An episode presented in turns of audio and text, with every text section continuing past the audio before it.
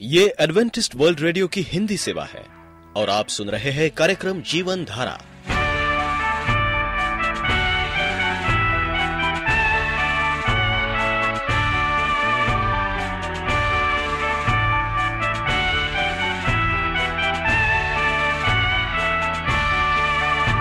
कार्यक्रम जीवन धारा सुनने वालों को मैं स्मिता और मैं अमित हमारा प्यार भरा नमस्कार।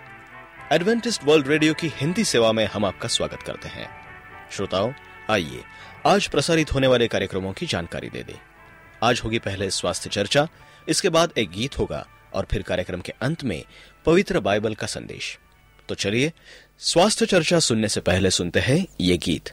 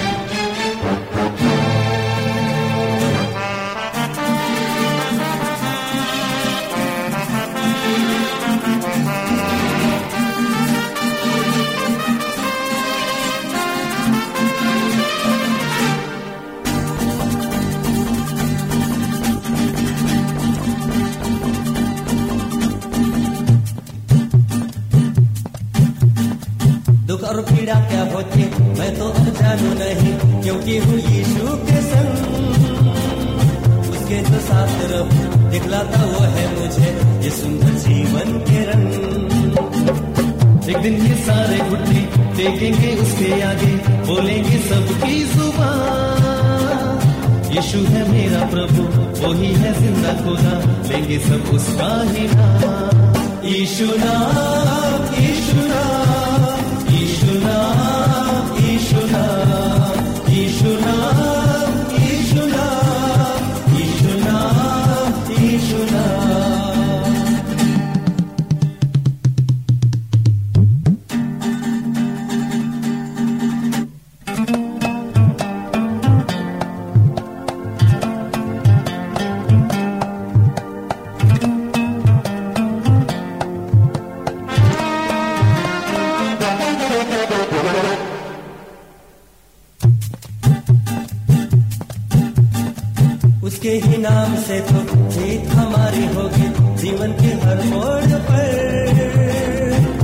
छोड़ेगा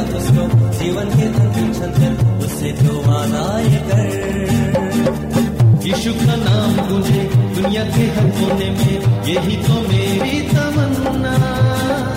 कितना अनोखा है वो और कितना मीठा है वो, ईश्वर के बेटे का नाम। यीशु नाम।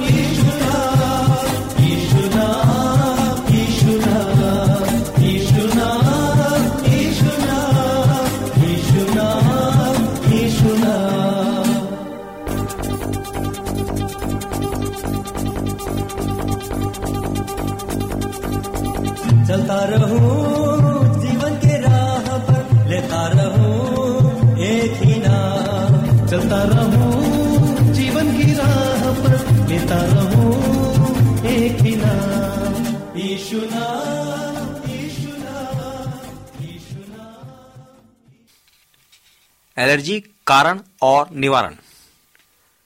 जब शरीर में कोई भी वस्तु अपना विपरीत असर दिखाने लगता है, यानी दुष्ट परिणाम होने लगते हैं, तब यही स्थिति एलर्जी कहलाती है। एलर्जी एक ही परिवार के हर एक सदस्य को किसी एक वस्तु के खाने से हो ज़रूरी नहीं। ऐसी अनेक वस्तु हैं जिनके सेवन करने से किसी विशेष व्यक्ति के शरीर में दुष्ट परिणाम होते हैं और यह परिणाम कुछ हल्के और कुछ भयंकर भी हो सकते हैं। और समय की बात करें तो यह परेशानी कुछ मिनटों से लेकर कुछ दिनों तक के लंबे समय के लिए हो सकती है। किसी एक व्यक्ति विशेष के शरीर में किसी भी वस्तु के खाने की वजह से जो दुष्ट प्रभाव उत्पन्न होता है उसी वस्तु को एलर्जी कहते हैं। यह सांस लेने, भोजन करने और स्पर्श करने जैसी किसी भी क्रिया के द्वारा शरीर में जा सकता है। शरीर का कोई भी अंग इसके दुष्ट परिणाम की वजह से प्रभावित हो सकता है। वैसे सामान्य रूप से इस तरह के दुष्ट प्रभाव नाक, कान, आँख, छाती, त्वचा और आंतों पर ही होते हैं। सांस के द्वारा जो एलर्जी होती है वह पौधों के परागकण फपून घर के कूड़े, पशुओं और उनके चारे से, पंखों की गर्द, धुआँ, कुटकी और घर के कीड़े मकोड़े के आ जाने से हो सकती है। भोजन के द्वारा जो एलर्जी होती है, वह रोटी, दवाओं एवं रासायनिक पदार्थों से होती है और स्पर्श के द्वारा जो एलर्जी शरीर में आती है, वह रसायन साबुन, क्रीम, पाउडर, प्लास्टिक, पेट्रोलियम और अन्य पदार्थों और गंध से हो सकता है। कुछ ध्यान देने वाली बातें हैं, जिनके ज़रिए आप अपनी एलर्जन का पता लगा सकते हैं। प्रथम पराकण द्वारा एलर्जन। सितंबर, अक्टूबर और फरवरी, मार्च के महीनों में जब मौसम में परिवर्तन आता है, उसी समय परागण अधिक मात्रा में उत्पन्न होते हैं। इन्हीं महीनों में श्वास की तकलीफ़ ज़्यादा पैदा होती है। इन परेशानियों का मुख्य कारण मौसम में परिवर्तन आते वक्त परागण का अधिक बनना ही होता है। जिस तरह पहाड़ के पौधे मैदानी भागों वाले पौधों से अलग होते हैं, ठीक उसी तरह उसके पराकण भी अलग अलग होते हैं। और ऐसे समय में उन लोगों को जिनका एलर्जन पराकण हो, अपना स्थान बदल देना चाहिए। घुटनशील वातावरण से शुष्क और खुले वातावरण में जाने से इस तरह के एलर्जी से छुटकारा पाया जा सकता है। दूसरा फपून फपूंद के जीवाणु हवा में उड़ते हैं, जो अनेक व्यक्तियों में एलर्जी का कारण बनते हैं। यह घर की दीवार पर उगने वाली फफूंदी और लीचन पौधे एक प्रकार की वनस्पति होते हैं, जो चट्टानों पर उगते हैं। इन्हीं के द्वारा एलर्जी होती है। यह दोनों ही सीलन वाले स्थान में पैदा होते हैं। ऐसे व्यक्ति जिनको फपून के जीवाणुओं से एलर्जी होती है, उन्हें सीलन वाले कमरों में नहीं सोना चाहिए और ना ही किसी ऐसे पर्वतीय स्थान पर अपना घर बनाना चाहिए जहाँ सीलन हो। फपूंद के जीवाणुओं से चमड़ी के रोग और दमा जैसे रोगों का प्रकोप भी हो सकता है। तीन रुई के धूल के कण सर्दी के मौसम में एलर्जी से प्रभावित लोगों का, विशेषकर दमे के रोगियों को, रुई से भरे बिस्तरों का प्रयोग नहीं करना चाहिए। क्योंकि रजाई गद्दों व तकियों की धूल सर्दियों में एलर्जन का काम करती है। नंबर चार, घर की धूल। यदि किसी व्यक्ति का एलर्जन धूल है तो ऐसे व्यक्ति को घर की सफ़ाई करते समय गीले कपड़े का इस्तेमाल करना चाहिए।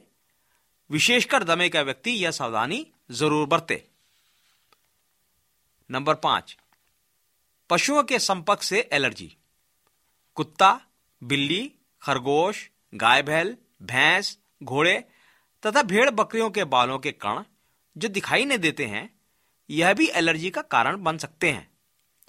यदि व्यक्ति को मालूम है कि उसका एलर्जन जानवरों के कण है तो वह व्यक्ति अपने घर में जानवर न पाले और ना ही किसी जानवर के संपर्क में आए।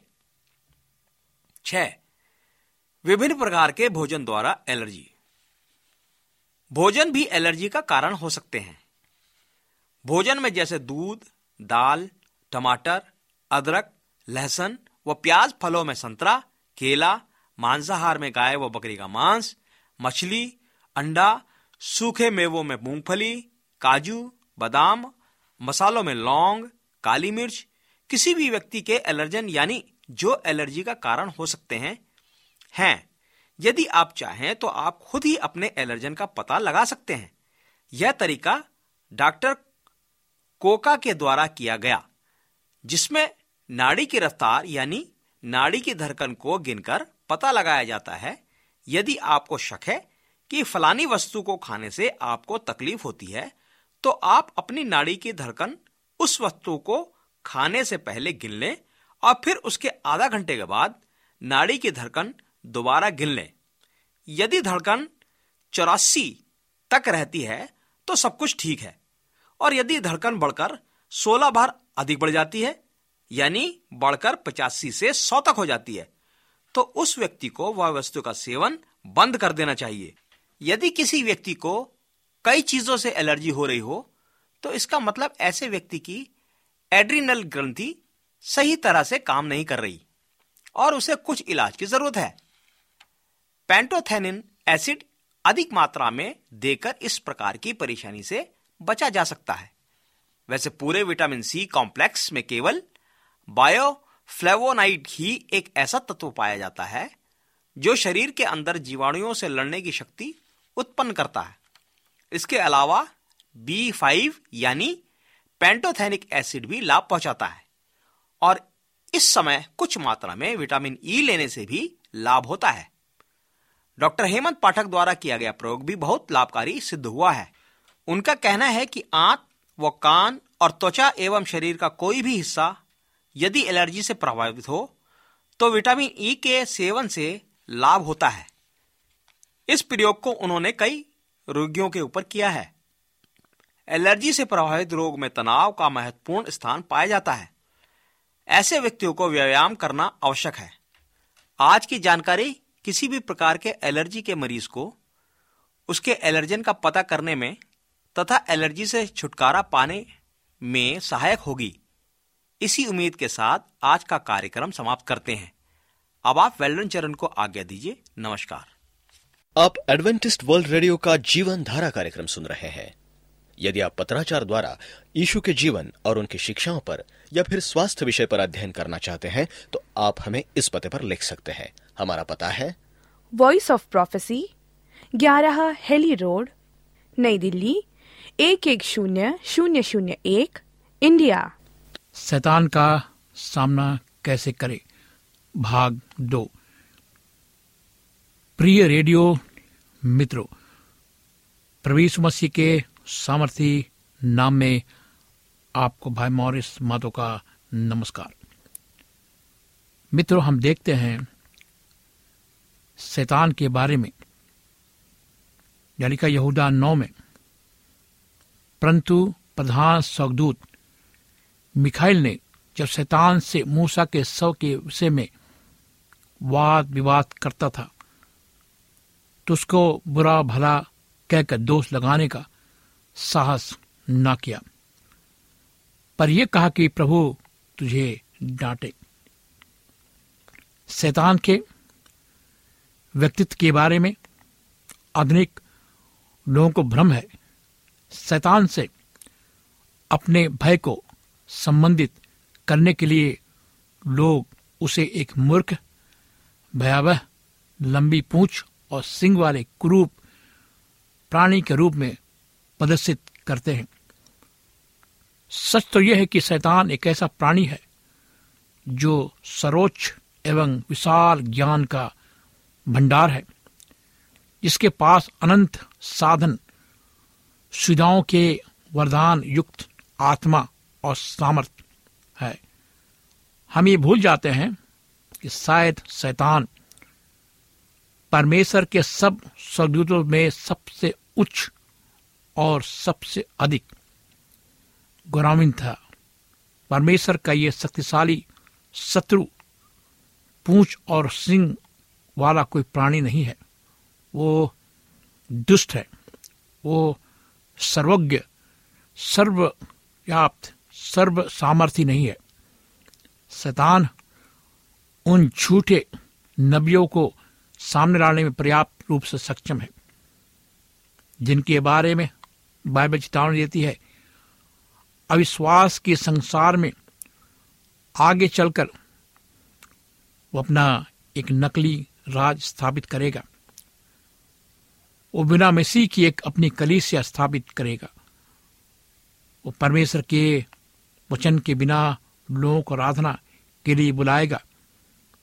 प्रेत पौलुस ने ये कहते भविष्यवाणी की, परंतु मैं डरता हूँ कि जैसे सांप ने अपनी चतुराई से हवा को भकाया वैसे ही तुम्हारे मन उस सिधाई और पैता से जो मसीह के साथ होनी चाहिए, कहीं भ्रष्ट ना किए जाए।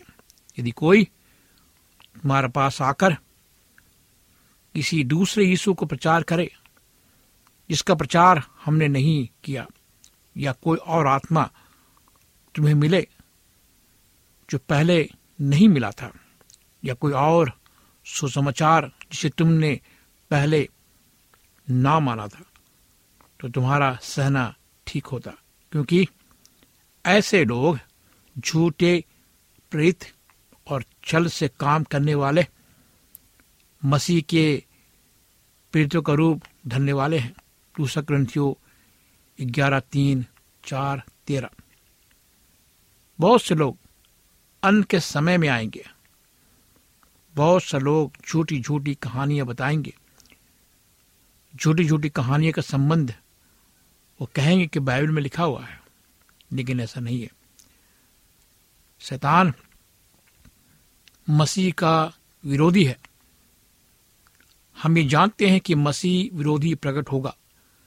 और वो लोगों के दिल और दिमाग को अपने नियंत्रण या जकड़ में रखने का प्रयास करेगा। समय निकट आता जा रहा है। भ्रम, परेशानी, भय सब जगह है। मंच तैयार है। झूठे भयभक्ताओं के चिन्ह हर तरफ़ मौजूद है। आजकल बहुत से पासवान भैंसवाणी कर रहे हैं।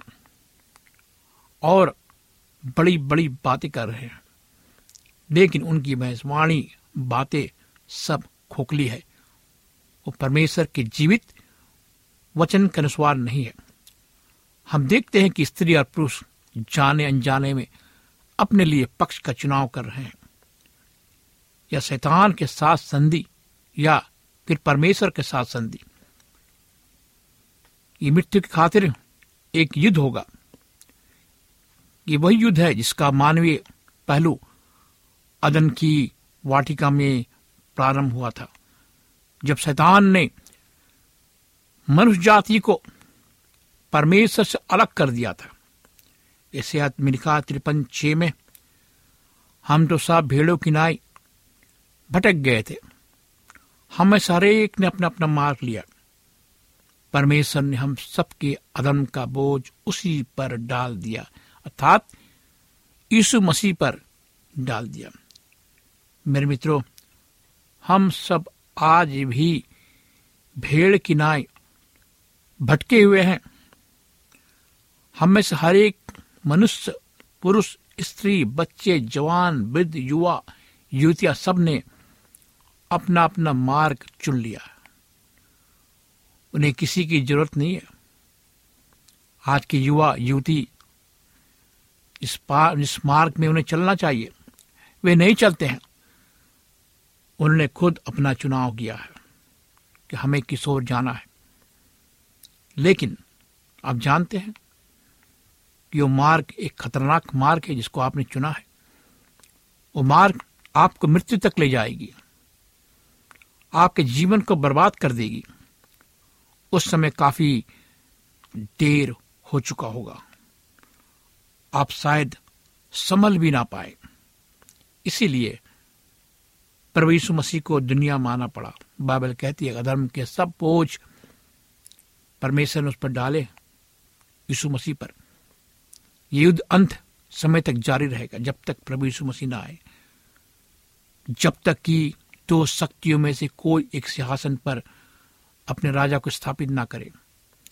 भली शक्तियाँ, बुरी शक्तियाँ।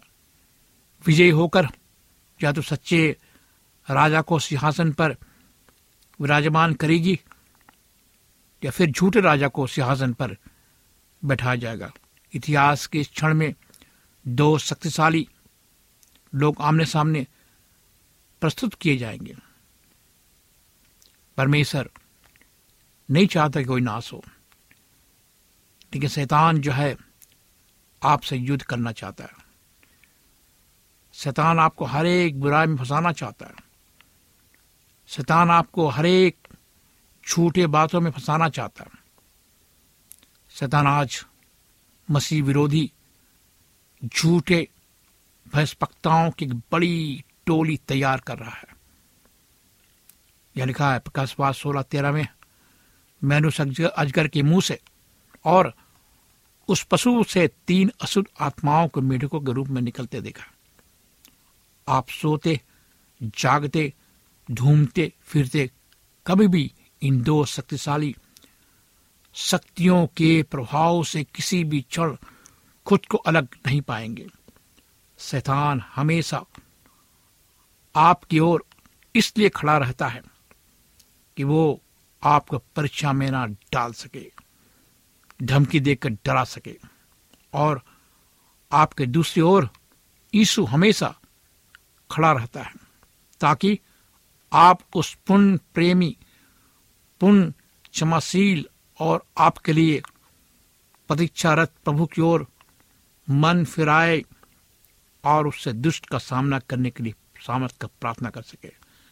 शैतान, आपके सबसे अधिक भय और वकीलता के क्षणों में आपको नियंत्रण से बाहर परिस्थितियों की जकड़ में आपकी असहाय या निराश्रित स्थिति में आपकी उदासीनता, निराशा के क्षणों में आपकी कमजोरियों को पकड़ना चाहता है। जब आप निराश होते हैं, दुखी होते हैं, बीमार होते हैं, उस प्रकार, उसी समय शतान आप पर हमला करता है। मेरे मित्रों, ऐसे क्षणों में आप स्मरण रखें कि मसीह ने आपको नहीं त्यागा है। उसने आपको खुद का बचाव करने में असमर्थ नहीं रखा है। इस प्रकार उसने अपनी परीक्षा विपत्ति घड़ी में विजय हासिल की थी। उसी प्रकार जैसा कि उसने आपसे वादा किया। आप भी परीक्षा में डालने वाले एक प्रतिदिन विजय प्राप्त कर सकते हैं। आप ये हमेशा याद रखे। पहला योहन्ना चार चार में लिखा है, तुम परमेश्वर के हो, तुमने उस पर जय पाई है। क्योंकि जो तुम में है, उससे जो संसार में बड़ा है। हाँ मेरे मित्र, अगर आप विश्वासी हैं, अगर आप परमेश्वर के लोग हैं, आपने जय पाया है। इस संसार से, परमेश्वर से कभी भी अपना संबंध ना तोड़े। परमेश्वर से कभी भी अपना रिश्ता ना तोड़े। परमेश्वर को हमेशा थामे रहे, क्योंकि बाइबल बार बार हमें बताती है, चेतावनी देती है कि हमें परमेश्वर के प्रेम को पकड़ कर रखना है। क्योंकि शैतान हमारे और परमेश्वर के बीच आएगा और वो ज़रूर आएगा। पहला पत्रस पाँच आठ में लिखा है, सचेत हो जाओ जागते रहो, क्योंकि तुम्हारा विरोधी शैतान गरजने वाले सिंह की नाय इस खोज में रहता है कि किसको फाड़ खाए।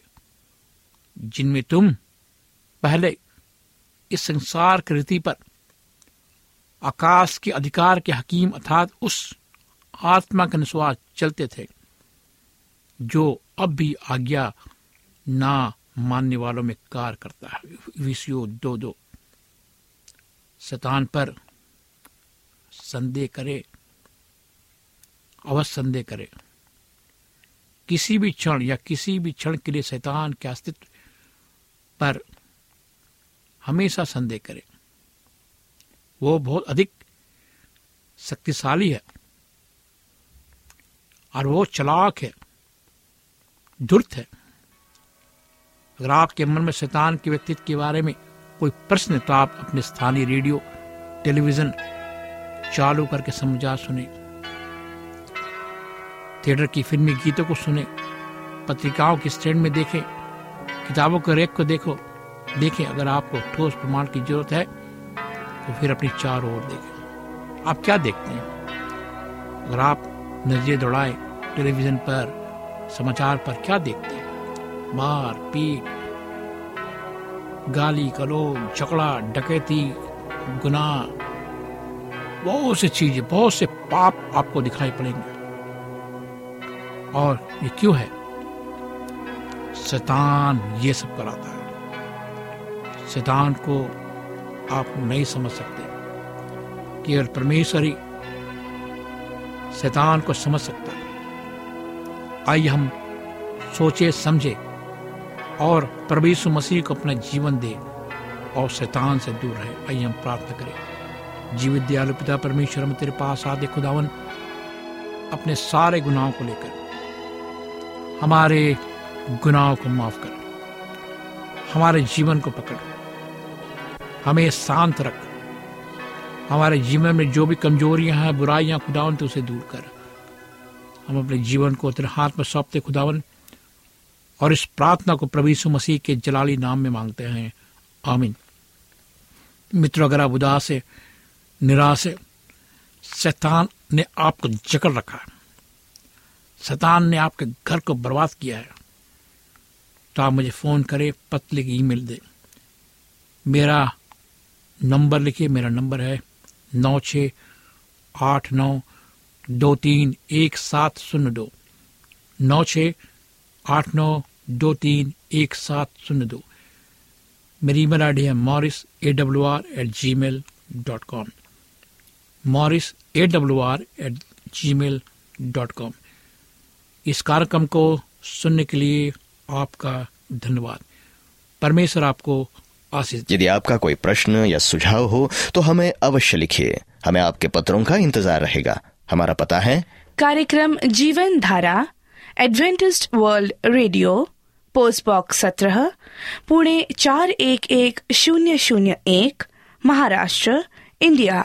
पता एक बार फिर नोट कर ले कार्यक्रम Jeevan Dhara Adventist world radio post box सत्रह पुणे चार एक एक शून्य शून्य एक महाराष्ट्र इंडिया। और अब हमारा समय यहीं पर समाप्त होता है।